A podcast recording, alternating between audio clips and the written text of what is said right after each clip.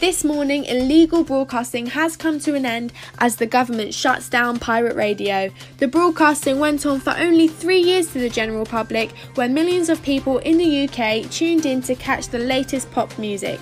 The stations have been shut down due to an operation being run through unlicensed broadcasting and stations beginning to disrupt communications of critical services such as air traffic control. The government had two ways around the problem, which was to either embrace change or to scrap the idea of pirate radio completely.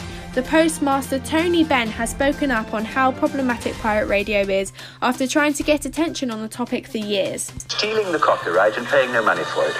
They're playing records that musicians have recorded and giving them no money for it.